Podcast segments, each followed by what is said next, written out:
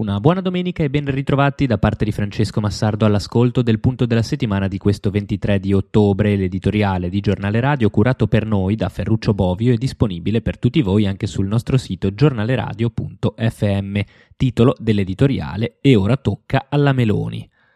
È raro vedere un capo di governo darsi tanto da fare a poche ore dal passaggio delle consegne all'esecutivo successivo, però l'ultima apparizione di Mario Draghi a Bruxelles nelle vesti di Presidente del Consiglio è stata caratterizzata da un tour de force straordinario, nel tentativo, poi in parte riuscito, di smuovere i cosiddetti paesi frugali del nord Europa dalle loro solipsistiche posizioni sulla questione del prezzo del gas.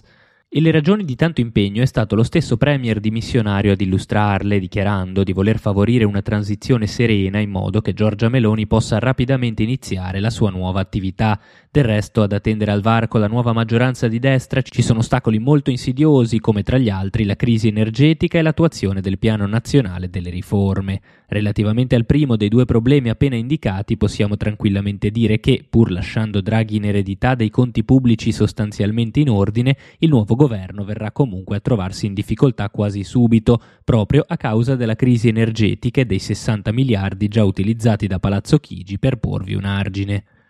Pertanto al momento l'esecutivo Meloni è destinato a navigare tra le ristrettezze, potendo disporre al massimo di un tesoretto di circa 10 miliardi che basteranno soltanto per prorogare di altri tre mesi tutte le misure già in vigore contro il caro bollette. Dopodiché la via di uscita apparentemente più facile da percorrere sembrerebbe quella della finanza allegra e degli scostamenti di bilancio più volte evocati da Salvini durante la campagna elettorale, ma che i recenti e clamorosi insuccessi di Liz Truss in Gran Bretagna sconsigliano decisamente di seguire, soprattutto in previsione di quali sarebbero le reazioni dei mercati sui nostri titoli di Stato. Di conseguenza, salvo miracoli che per ora non si intravedono all'orizzonte, nuove risorse per i prossimi mesi si potranno ricavare, con buona pace di quanto promesso incautamente agli elettori, solo da provvedimenti impopolarissimi, quali sono gli aumenti di tasse o i tagli alla spesa.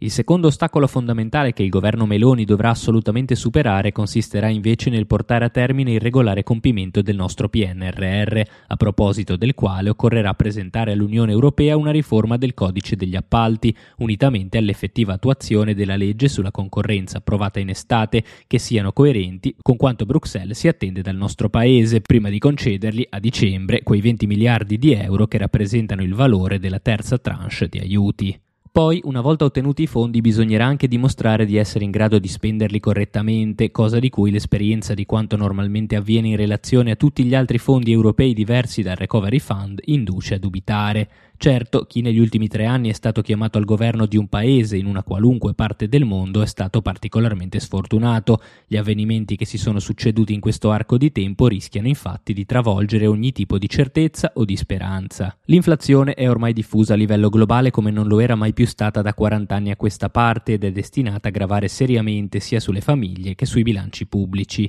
Ne venivamo, soprattutto come Italia, da una fase storica in cui per circa un decennio la crescita economica non era stata propriamente esaltante, ma tuttavia un'inflazione bassissima aveva permesso anche ai paesi più indebitati, come il nostro, di far fronte agli oneri debitori senza incontrare rilevanti difficoltà, oltre a garantire alle famiglie la stabilità del loro potere d'acquisto e quella dei loro redditi. Ma adesso quel periodo di calma piatta è finito e diventerà sempre più difficile finanziarsi sia per le famiglie che per le imprese. I tassi di interesse a basso costo diventeranno così un beato ricordo, rendendo molto più difficoltosa l'iniziativa di chiunque intenda investire. E non ci vuole John Maynard Keynes per comprendere che dal calo degli investimenti discendono inevitabilmente meno reddito e meno occupazione. Purtroppo, almeno fino a ieri, l'Europa, che pure aveva reagito in maniera efficace e solidale dinanzi alla minaccia pandemica sul versante della crisi energetica, condizionata come è stata per mesi e mesi da troppi conflitti di interesse tra i vari Stati membri,